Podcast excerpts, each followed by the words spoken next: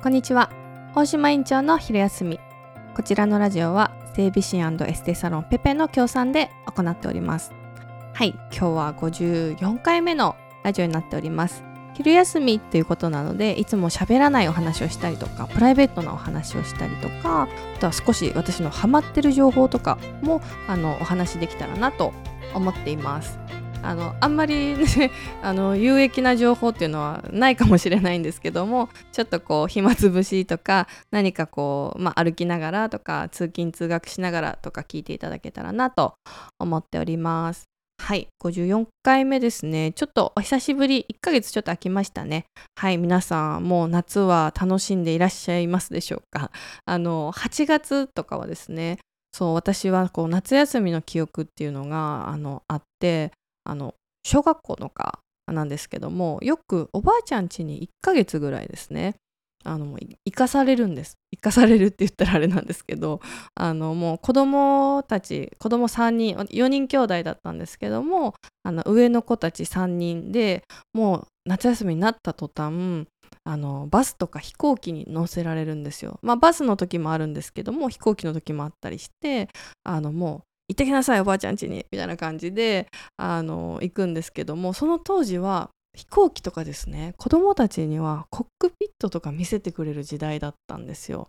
なのでこうすごい楽しみにこう行ったりとかもしてたんですけど、まあ、子供たちだけでこう乗るのでちょっとしたこうプチ冒険みたいな感じでワクワクしてたんですよね。で1ヶ月行った先とかではまあ、すごい田舎だったので田んぼがあったりとか川があったりとか畑があったりとかしてえっ、ー、とねほんとトトロみたいな世界って言ったら分かりやすいんですけどなんか夏はこうスイカをあの取ったりとかあとは、えーと、トウモロコシとかもおばあちゃんがその私たちが来るその時期に合わせてあの植えてくれたり育ててくれてたのでなんかそういうのをこう取って食べたりとか川遊びをしたりとかプールに遊びに行ったりとかして結構ですねあのすごい夏休み充実したあの記憶があります。なのであのそうですねいろんな経験をさせていただいたんですけどもであのまあおばあちゃん家に行くとお菓子が食べれるんですよ。お菓子とか普段食べさせてもらえないあのねカップラーメンとか食べさせてもらえてたんですよ。何食べたいって言ったらやっぱ普段食べないちょっと体に悪い美味しいもの？でも当時はその体に悪いとかっていう認識はないのでなんかこう1週間とかあの分のお小遣いが渡されるのでそれで1人分でこう何でも買っていいよって言われるんですお菓子とかおやつとかを。なのでそこのこうやっぱりそういう子供ならではのおやつを買い出しに行けるっていうのがすごい楽しみだったのであのそれがなんかねやっぱ特別なあの夏休みだったんですね。でその中でもすごく嫌なことが あってそうラジオ体操なんですよ。あのまあ自宅にいる時は私がまだその幼い頃はちゃんと町内のラジオ体操があってたのであのそこはね毎朝行ってたんですけどおばあちゃん家に行ったら解放されるのかなと思いきやそうではなくってちゃんとラジオ体操カードをカバンにこう母とかが入れてるんですよ。でおばあちゃんとかも朝起こしてくれるんです。あのラジオ体操って6時半からあるんですよね。なのでこう本当はもうちょっと休みたい。あのなんかこうお寝坊したいとかっていう気持ちもあるんですけども強制的にあの6時半前に起こされて庭でですねみんなでそのこうラジオ体操させられるっていうのがすごく嫌というかあの夏休みなのになんで早起きしなきゃいけないんだろうと思いながらあのやってたんですね。で今はもうラジオ体操ってすごいなんかまあ地域によってねもうないっていうところもあるしまだまだあるよっていうねとこもあって様々だと思うんですけども実はラジオ体操って1928年めっちゃ昔ですねあの昭和天皇を調べたら昭和天皇を即位した記念に作られたそうなんですよ。であのなんかこう1番とか2番とかってあると思うんですけど何度か改定されて今の形になったみたいなんですけども現在の形になったのがね昭和26年もうめっちゃ前ですねこれうちのおばあちゃんが生まれた時ぐらいなんですけど まあまあまあ80年ぐらい経つんですよ。でそんなもう昔のものを今も形を比較的変えずにとあのこう残ってるっていうのが素晴らしいですね。でもあれっていうのはあの、まあ、ストレッチのカテゴリーに入るんですよ実は。あの性的ストレッチと動的ストレッチっていうのがあって性的ストレッチっていうのは止まった動きですね。よく言うあのストレッチって言われるものがそちらのあのものになるんですけど動的ストレッチっていうのが、まあ、要はラジオ体操みたいなものですね。反動を利用したこうダイナミックな動きのあの運動がそのそっちのあの動きながら伸ばしていく筋肉とか関節を伸ばしていくっていうストレッチになります。でこれがですねやっぱラジオ体操ってこうすごい歴史があるんですけどもものすごいあの効果が高いんですね。まあ、だからだから残ってるんだろうとは思ったんですけど、まあ、関節の可動域がすごい広がったりとか血流の促進になったりとかあの呼吸数とかね心拍数をこう朝上げてくれるとあのすごいあの健康にねつながるのであとはそのパフォーマンスの向上とか運動前の方とかは怪我の防止ですよね。だからあの工事現場とか朝ねやってるんですよ。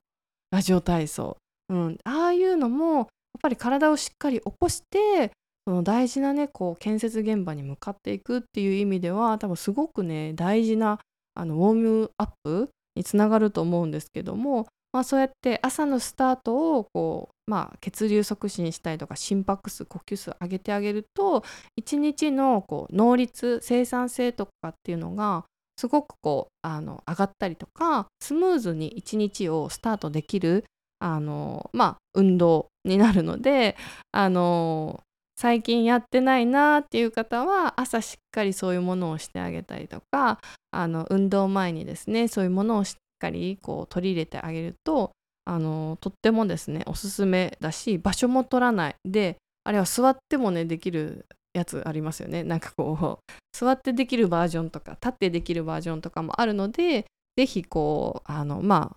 あ8月9月ちょっとあの試しにやってみたらいいのかなと思います。あの真面目にするとすごい汗かきますね NHK ですか？あれまだ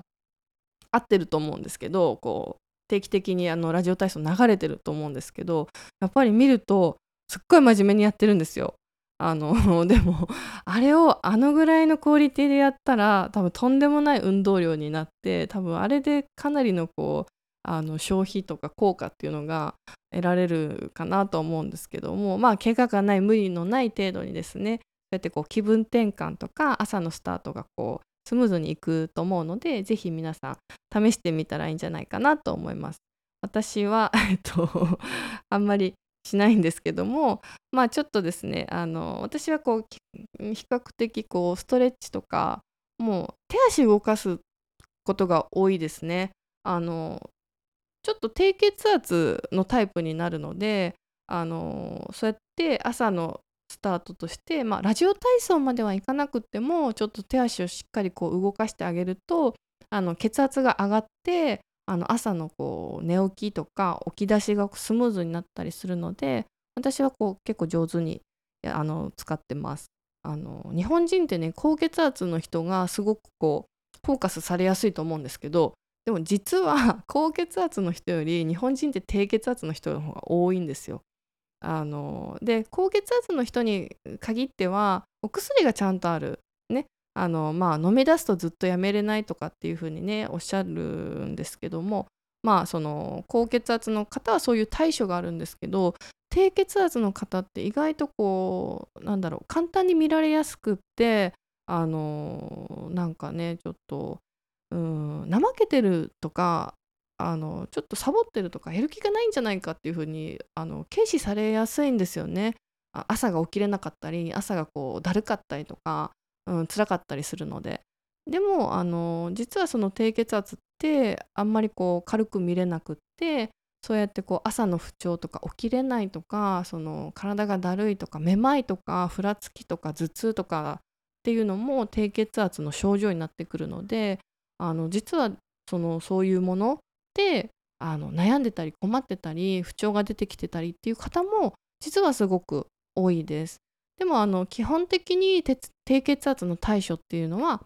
血流を良くするっていうのが一番なのでそうやって起きる前に手足ブラブラブラってしたりとかするっていうのがすごいおすすめですね。というか無理がないですね。あの低血圧な方に朝からウォーキングしましょうって言ってもちょっと無理があるあの無理があるというかねハードルが高いのでただ高血圧の方は有酸素運動っていうのはすごくこうあの有効なのでちょっと血圧が高いなとかちょっとお薬も併用してるなっていう方はあのウォーキングとかの有酸素運動を取り入れてあげるっていうのもおすすめです。はい、なのでこう体質とか体調とかが違えばこう合う運動とか合う生活習慣ってみんなそれぞれ違ってくるので是非ですねあの、まあ、高血圧の方はちょっとこう最近またね9月になってきてあの涼しくなってくるもう8月から9月ってだいぶ風がこう朝晩変わってくると思うので少しこう歩く距離を伸ばしてみたりっていうのもおすすめですね。でちょっと血圧が低くて体だるいなとかちょっと夏バテしてるなっていう方はあのちょっと手足をブラブラしてこう動かしてあげてから体をこう起こしてあげるっていうのがあのまずこうハードルがねあの上がりすぎなくておすすめかなと思います。はい。ということで 今日はラジオ体操、まあ、ちょっと血圧についてもお話ししてみました。また次回もいろいろなことをこの場所で皆さんと楽しくお話ししていきたいと思います。メッセージとかコメントとかご感想ご質問ありましたら何でもお待ちしています。今日も聞いていただきありがとうございました。